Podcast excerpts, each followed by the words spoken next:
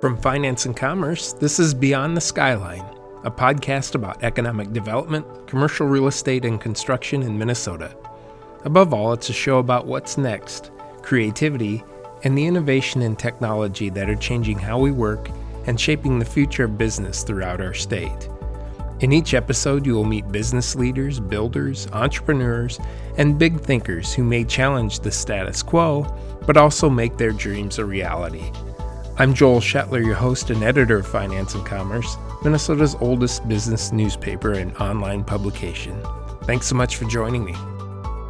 I would also like to thank our podcast sponsor, Guarantee Commercial Title. Guarantee offers a new platform for the delivery of services based on the expertise and ingenuity of a visionary team of title professionals that identifies obstacles and creates solutions that result in a successful sale, construction, or financing of commercial real estate. To learn more, visit guaranteetitle.net. Just a year after the end of World War II, George Adolphson and Gordon Peterson were onto something big when they founded a small construction business in the basement of Adolphson's Richfield home. The business, which became known as Adolphson and Peterson Construction, has grown dramatically from those modest beginnings. Now, with 600 employees and offices in 11 states, Adolphson and Peterson is a top 100 national contractor. Adolphson and Peterson provides pre-construction, construction, and contracting services. The company celebrates its 75th anniversary this year with events ranging from employee recognition activities to community service projects. The celebration comes at a busy time for Adolphson and Peterson, which is working through a backlog of projects. The company is active in segments that include commercial, education, healthcare, hospitality, industrial, multifamily, recreation, and senior living. In the following interview, Adolphson and Peterson CEO Jeff Hansen speaks with reporter Brian Johnson about the company's beginnings and growth trajectory.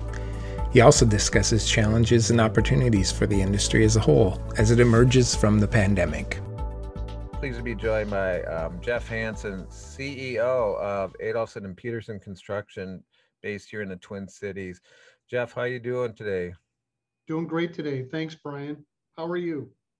I'm doing all right. Just surviving this hot weather and uh, trying to get through the the dog days of summer here. yeah, no complaining, because come January, we'll be in a different story. That's that's exactly right. Well, hey, um, Jeff, uh, th- thanks for joining us. Um, this is a good time to do this interview because I know that um, Adolphson and Peterson is celebrating a big milestone this year, um, 75th anniversary.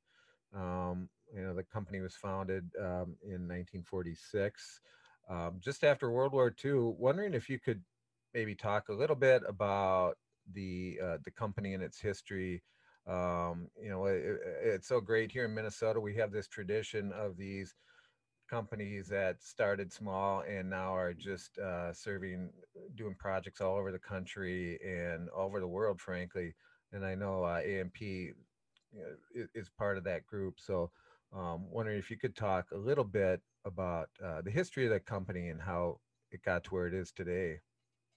No problem. Well, back in the company had started because George Adolphson had immigrated from Sweden. So that's a story in and of itself. But when George and Gordy started the business back in 1946, they literally started it in the basement of George's house in Richfield. And in many cases, they were doing remodel work, building houses, things like that. That's kind of how it started. And it's interesting how you go from that 75 years ago, building just remodels or whatever, to now building high rises, projects in excess of $150 million, et cetera and to see the organization grow over those 75 years is remarkable in and of itself. But because this has continued to be a family owned organization, second, third, and now fourth generation owned, I think that's a testament to those organizations, especially construction companies. And there's a lot in town here that remain family owned. And being family owned, that comes with a lot of responsibilities to a family. And I'm not a family member but I have a responsibility to the shareholders, you know, as being CEO of the organization, being the steward of what, you know, their grandfather, father, great grandfather had started 75 years ago. So in many respects, it's an honor to be part of such a long tradition and a tradition, quite frankly, that the shareholders want to continue to have this organization be family owned. And at the core of the whole organization are the family values that have stuck with the organization. And there's just a really cool story, if I could just digress for just literally 60 seconds, mm-hmm. is that there was a time that when the business was starting to get really successful, George and Gordy made up their mind to say, we want to give our employees one square meal a day. And they would bring a cook to the job sites, bring a cook to the office. They would actually cook lunch for the employees so they could spend their money on feeding their families the rest of the time. It's interesting when you go to every office in this organization, whether it's in Denver, whether it's in Phoenix, Dallas, or here, you walk into the break room or lunchroom, you're going to see a refrigerator, you're going to see supplies, you're going to see snacks, because that is the tradition that's carried on within this organization.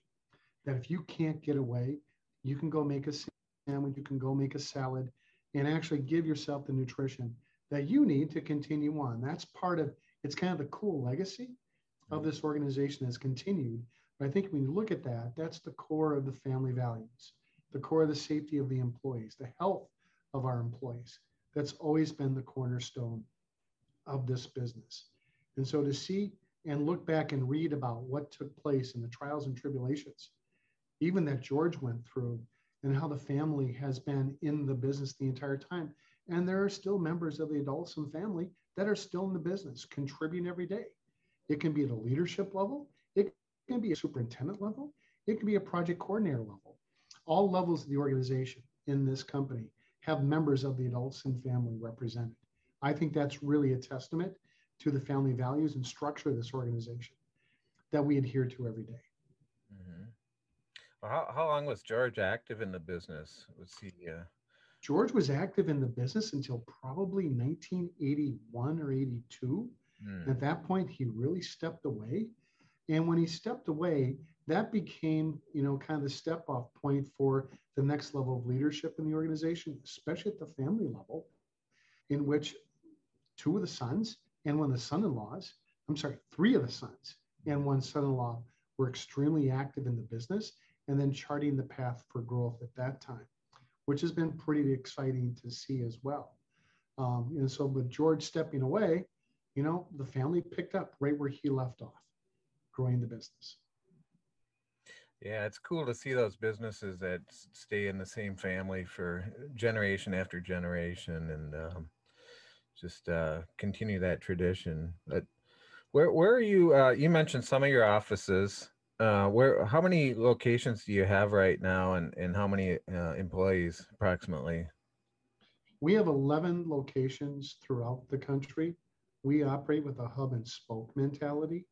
So the hubs would be Minneapolis, Denver, Dallas, and Phoenix. And then from there, we have the spokes that come out that service other parts of those regions too. For example, Austin and San Antonio.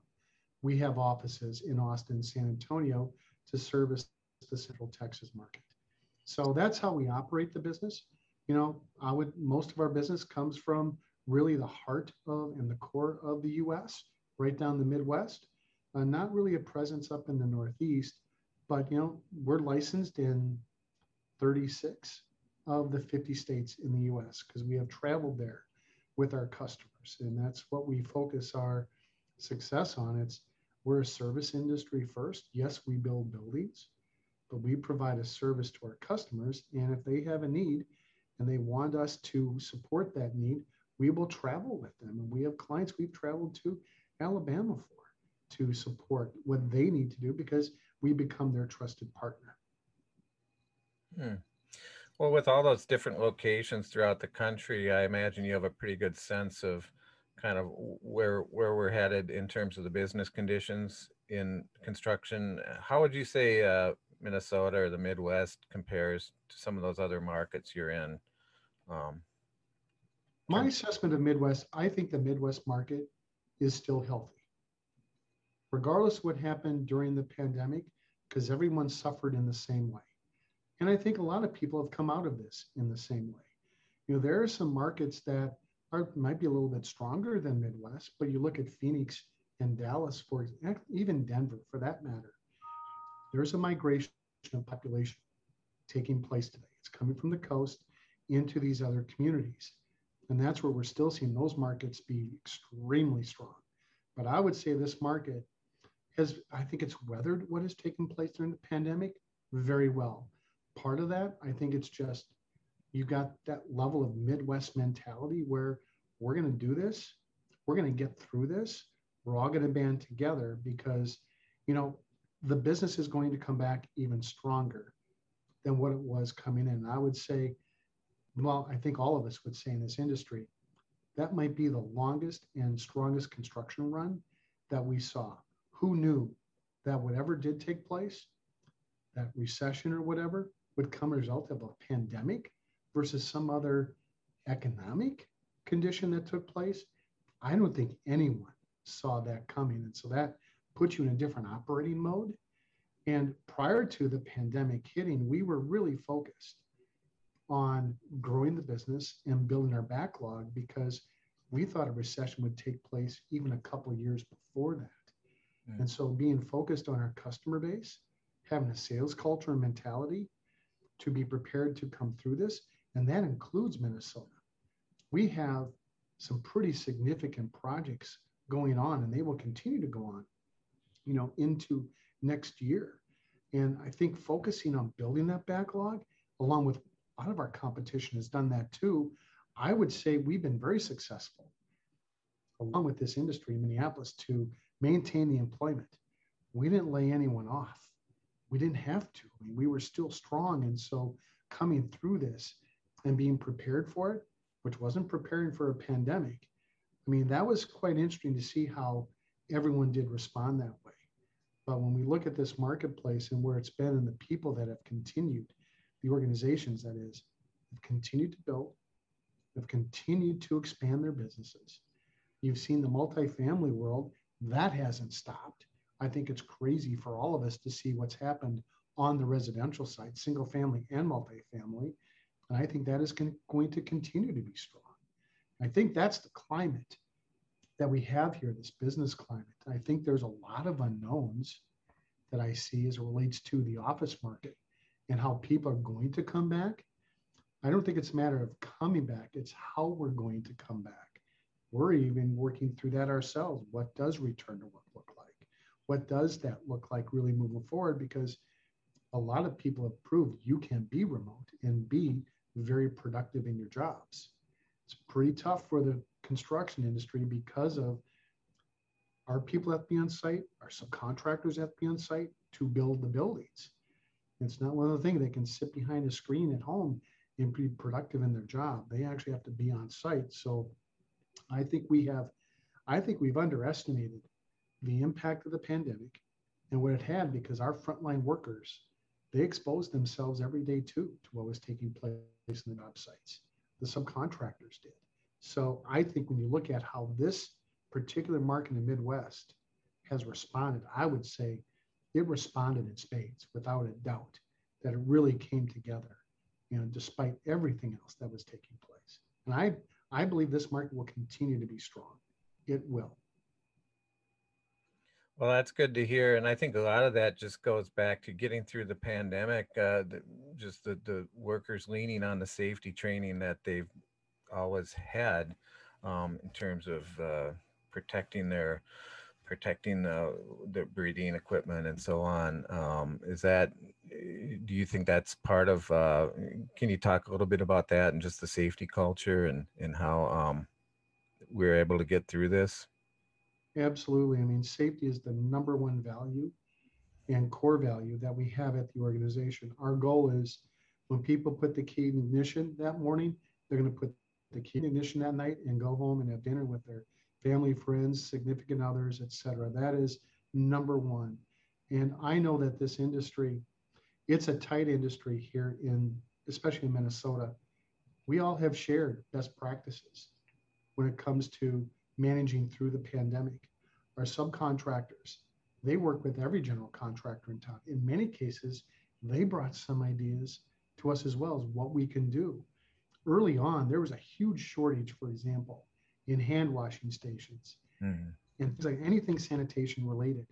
We had teams going to Home Depot at that point in time, buying the wash tubs and basically manufacturing our own wash stations mm-hmm. on each one of our job sites to promote the cleanliness, to promote the sanitation, to promote whatever we needed. If you didn't have a mask, we had supplies of masks, we had supplies of gloves, we had all the screening forms that people would complete. So we wanted to make sure that every job site and all those individuals that came on the job site, not just the AP people, but our trade partners as well, that we were doing everything we could do to keep them safe and keep them productive and keep moving forward because mean, we did have interruptions. Everyone had interruptions. But we actually formed a COVID response team very early on that met weekly, reported on the job sites. This is nationally. This was a group of people from across the company that we were tracking job sites. We were tracking where we had positives, not just with our subs, our own employees. What decisions do we make? What communications do we need to put out to our people? And those communications sometimes were weekly because things were changing so fast in how we had to respond to it. Where was OSHA's guidance? Where was the CDC guidance? How are we handling the remote work? How are we keeping our people productive? And so our investment in technology that we've made the last several years really was paying off so that people could feel like they were still part of a team, even though they were remote. And that's part of you have an organization any general contractor who operates with a team mentality, and you interrupt disruption in the team, you could potentially interrupt disruption in what you're trying to do.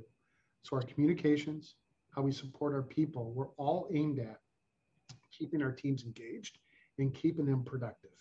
And that's how you keep, that's why we're very successful in the retention of our employees. And that's one thing we are concerned about. You hear about the quote unquote, the great resignation wave that's taking place we haven't seen that yet. I'm not aware of a lot of other general contractors or subcontractors that have seen the great resignation. Of course, there are some people that just naturally will move because there is a labor shortage in our industry. But I think we've been pretty fortunate, Brian, in many respects, to have the level of retention of employees that we have had coming through the pandemic and the challenges that everyone was facing during that period of time and continue to face, even with now the sure. the insurgence of a new variant. Yeah, absolutely. Well, you talked about the labor shortage, and and I know that's been an ongoing issue for a number of years in the industry. Um, what are some of the other things that uh, maybe some of the headwinds or things that keep you awake at night in terms of the overall business conditions out there? Um, cost of building materials, that kind of thing. Um, what's what's on your mind? well, Brian, you hit on the number one concern that everybody has, and this is the supply chain challenge. Mm. Now, back when the basically when the economy shut down, factories were shutting down, production was, you know, there were, you know, there, you know, lack of a better term, we didn't have people transporting goods and services because there was no production taking place. And to get that fired back up, it's almost like you're in traffic and you have a stoplight and you're 20 cars back, you know, just because the light turns green doesn't mean you can hit the gas right away. There's this latent effect that takes place to get things moving again. And that's where we've seen the biggest challenges right now.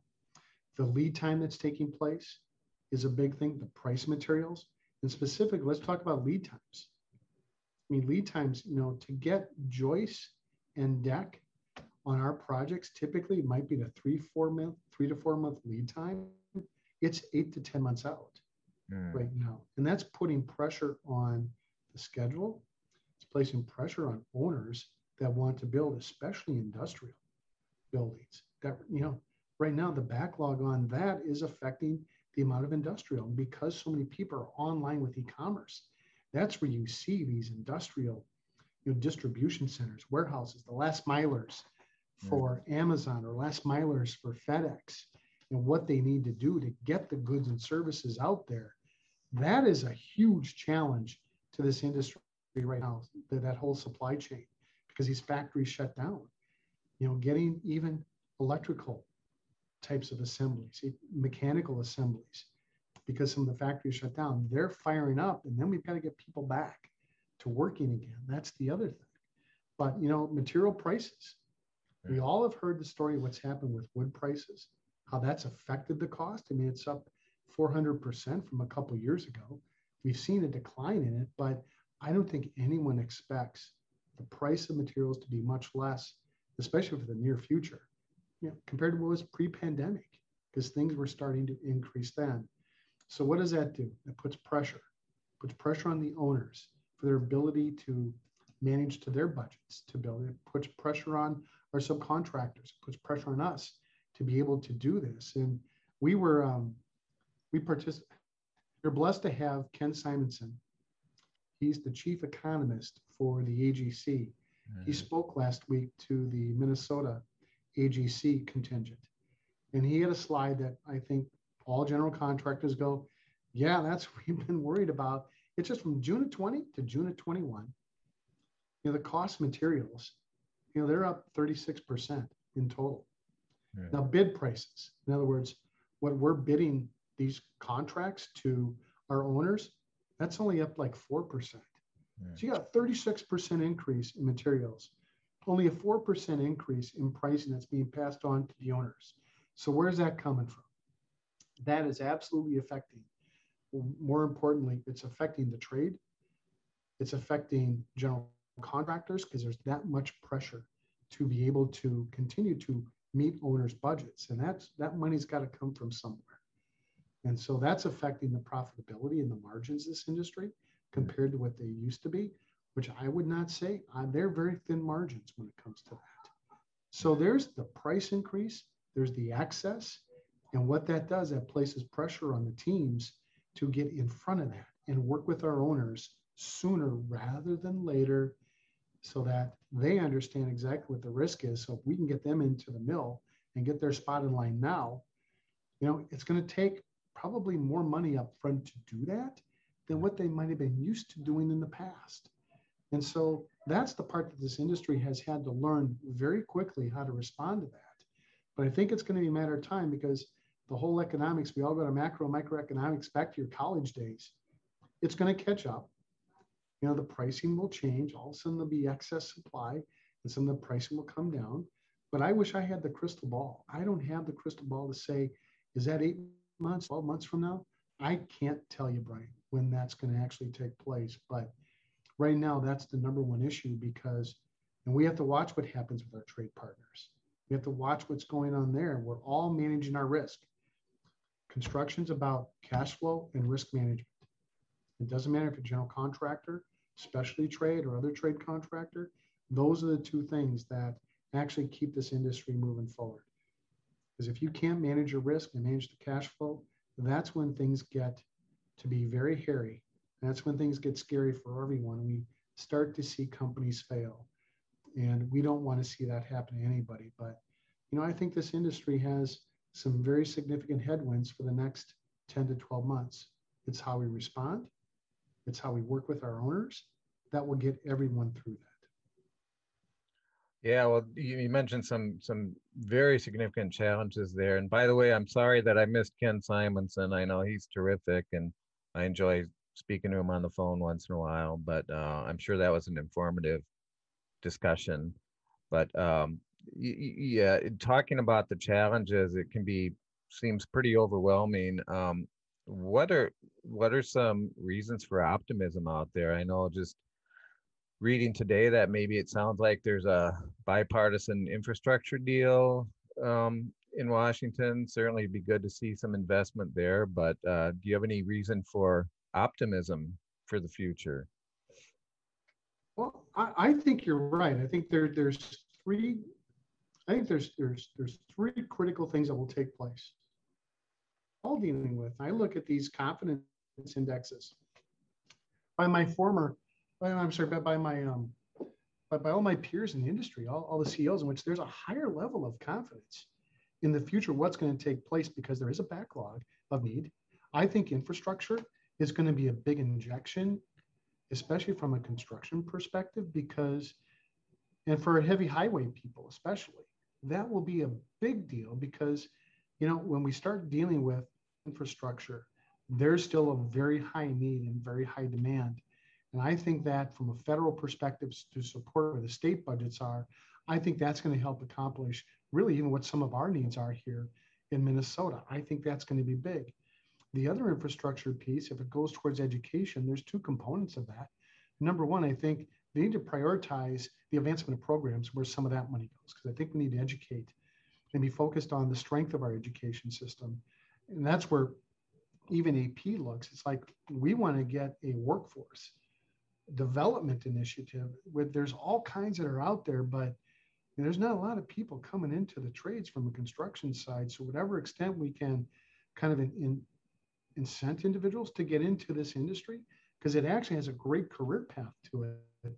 I think just some people are spooked historically by the ups and downs. It's like I'm on a job now, but I don't know what my next job is. And I think that's the responsibility of the employer to have that type of you know, ongoing view.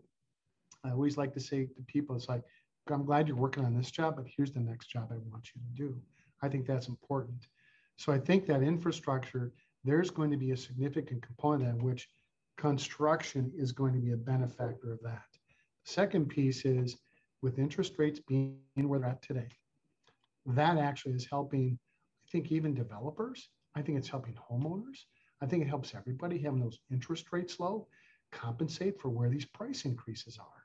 So I think that the economic policy and what the Fed is going to do and how we watch that is going to be important, especially relates to what's happening with inflation, because we're all going to get scared about inflation again, too.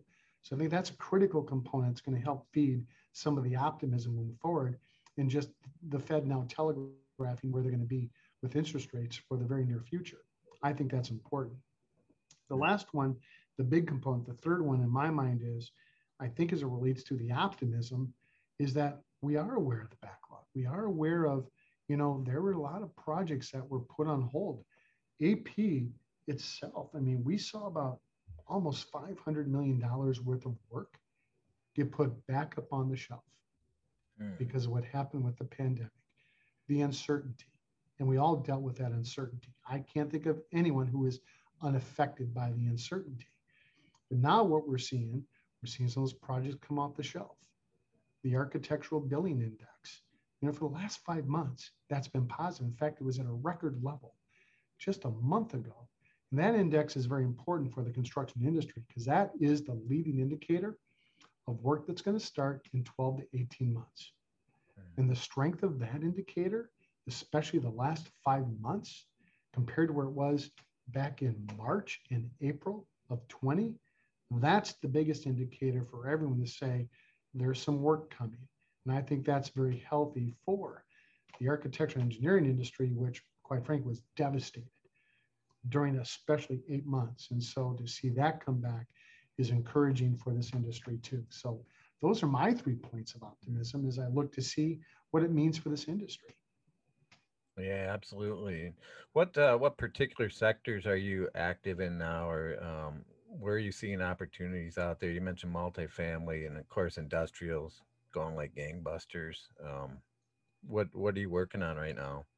Well, both of those, and you know, not so much the apartments as much as we've been doing more high-rise multifamily, more the higher density. Mm-hmm. We've been focused on that. That plays in nicely to we have a self-performed concrete operation. And so that plays in nicely because it helps us really with schedule and controlling resources um, that has been really an advantage for AP. So I think those two markets you mentioned are extremely strong. You know, education is still a very strong market for AP. I think the real change there is with all the bond programs in the past in all of our markets, and even here in Minnesota, it was a very strong bond program on the school side and infrastructure side that quite frankly, that's where we always have really good relationships. And so we see that being very strong. What's going to fall off a little bit, at least from what we can tell, is, you know, some of the higher ed. I think they're challenged with enrollment. They're challenged with how they're responding to this and saying their focus, attention, energy is how they get the enrollment in place and how do they manage that moving forward. Maybe some of the infrastructure and projects will come from that.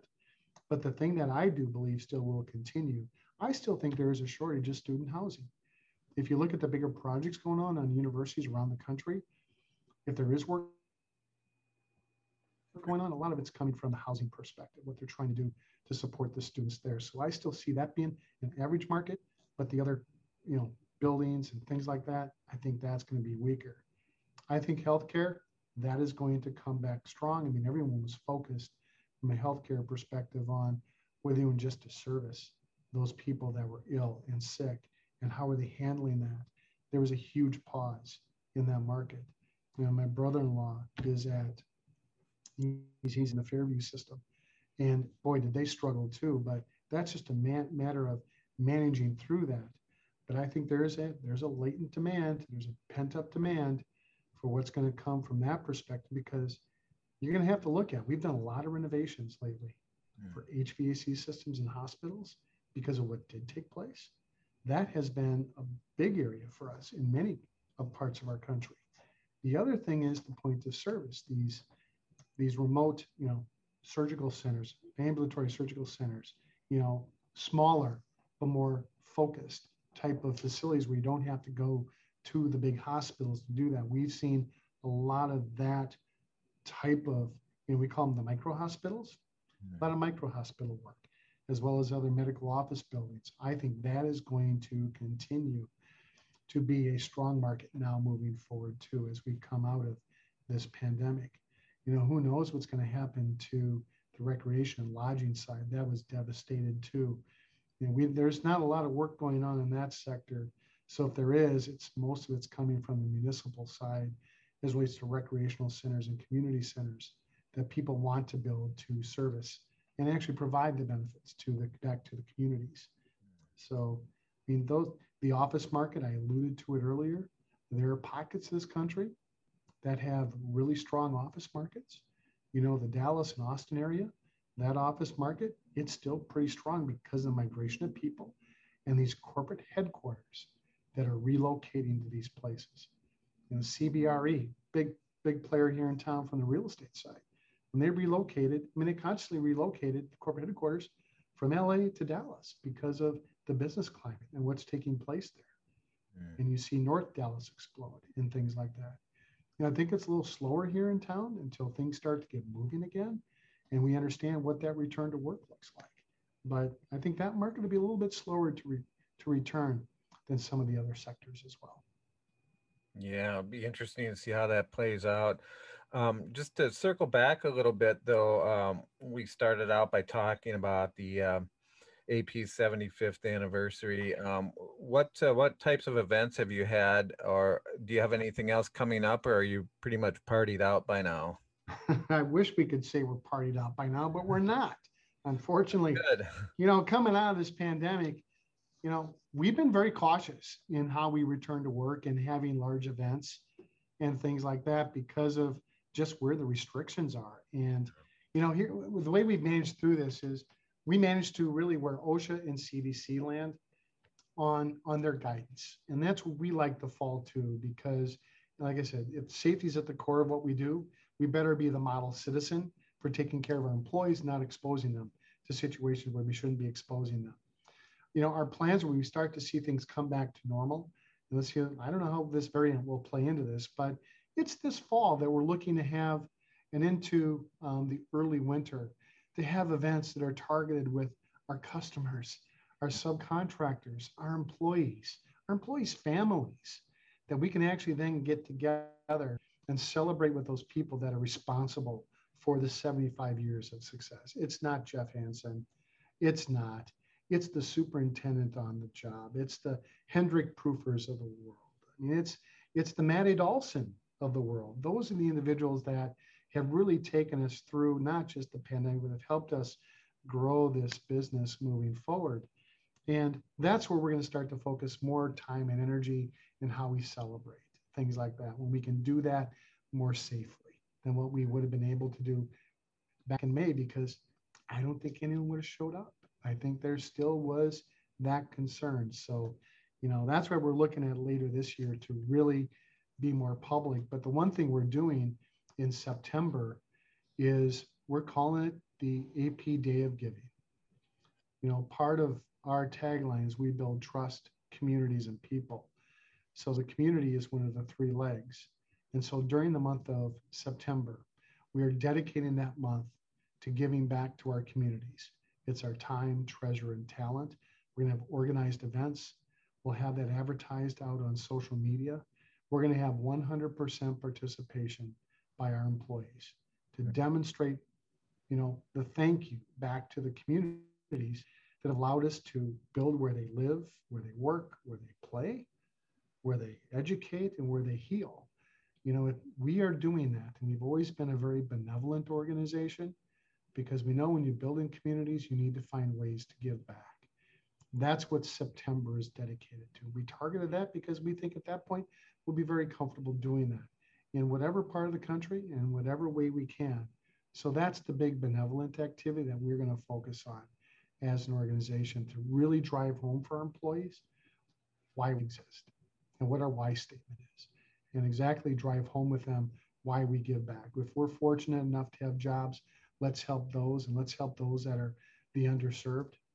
You know, we we believe in really supporting at-risk children, at-risk adults, veterans, you name it, go down. You know, we have a host of organizations that we support and something that we are very, very proud of as an organization. Well, that's great. Look forward to uh, learning more about that. And um, are, are you involved in uh, other efforts to uh, reach out to uh, people of color and diversifying the workforce and things of that nature as well? Or, um, I mean, because there are a lot of resources out there that folks who uh, haven't, uh, you know, who could really help, who could really help with on the workforce side and and things like that. Um, it, it, could be a real win-win situation. Where are you at in, in terms of uh, outreach efforts? Well, that's a great question because I'll tell you this, Brian. We cannot exist in this industry. AP cannot exist in this industry without having that continual focus on DNI. You just can't. You know, part of even doing work here in the cities, and it's not about the requirements. It's about how do you help others advance themselves so I think when working on the bus garage here in the cities mm-hmm. and, and meeting the requirements, EEOC requirements that the city and the Met Council have, I mean, we just don't do it for compliance. We're doing it because we know we need to do that. We know we need to participate in workforce development. And so they're bringing along, you know, the women owned, the minority owned, mm-hmm. you know, these types of organizations and bringing them into the fold. So the more successful they are, the better off they're going to be. They'll be better partners in the future. And so we take some of these organizations under our wing through mentor protege relationships too. And that happens throughout the country. We will do joint ventures with minority owned organizations.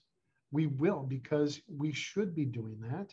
And it's a way to make everyone better. I mean, our goal is all boats rise in that situation. So understanding that you you're not going to exist in this business if you're not committed to that, if you're not really trying to advance that, that DNI world in in this industry, we just won't survive.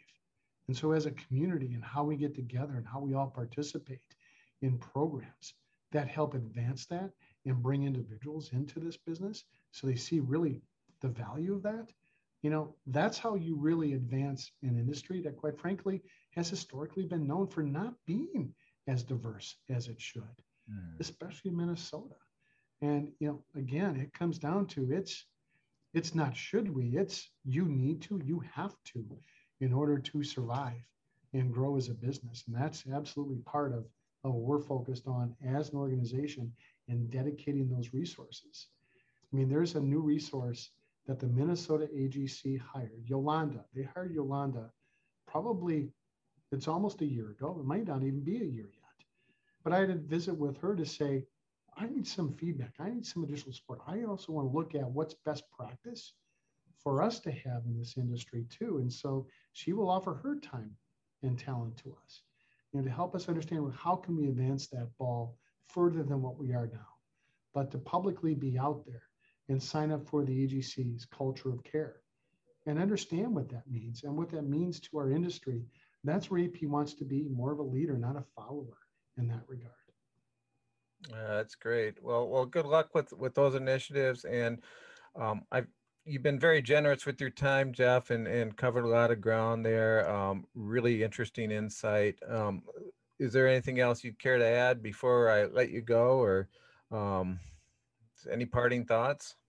Well, the only parting thought is I hope that everyone shares the same passion that we do at AP about this this business and industry because every project is different, every day is different, it's always a new challenge, but it's always one of those things where you drive by a building, you're with your kids or with your grandkids and say, oh, by the way, that's what AP does, or that's what Ryan does, that's what Mortenson does, that's what McGough does, that's what our industry does. And so that level of you know tangible nature about what we do, I think that keeps a lot of us really excited and energized because a lot of times it's not easy it's really not easy. And you know, you know, people are working on a Saturday. You're going to show up with food, breakfast tacos, or you show up with donuts, or whatever. You want to bring something to the job site to show the people that you appreciate them. You want to be side by side with them. And I think that is that's the commitment that this industry has shown,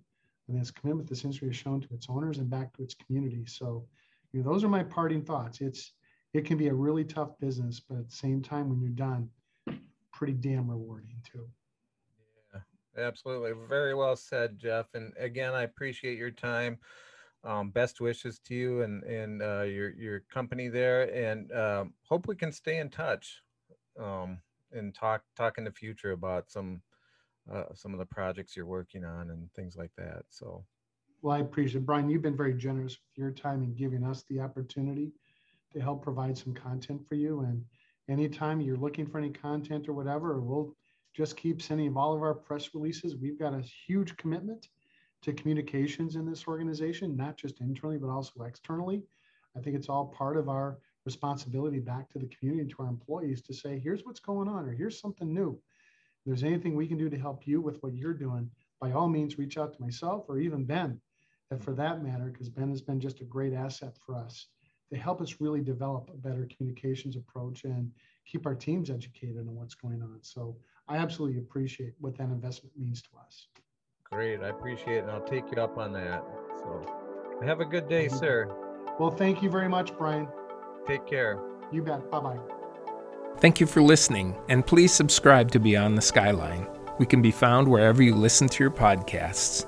To learn more about finance and commerce or to subscribe, go to our website, www.finance-commerce.com. I'm Joel Shetler, editor of Finance and Commerce.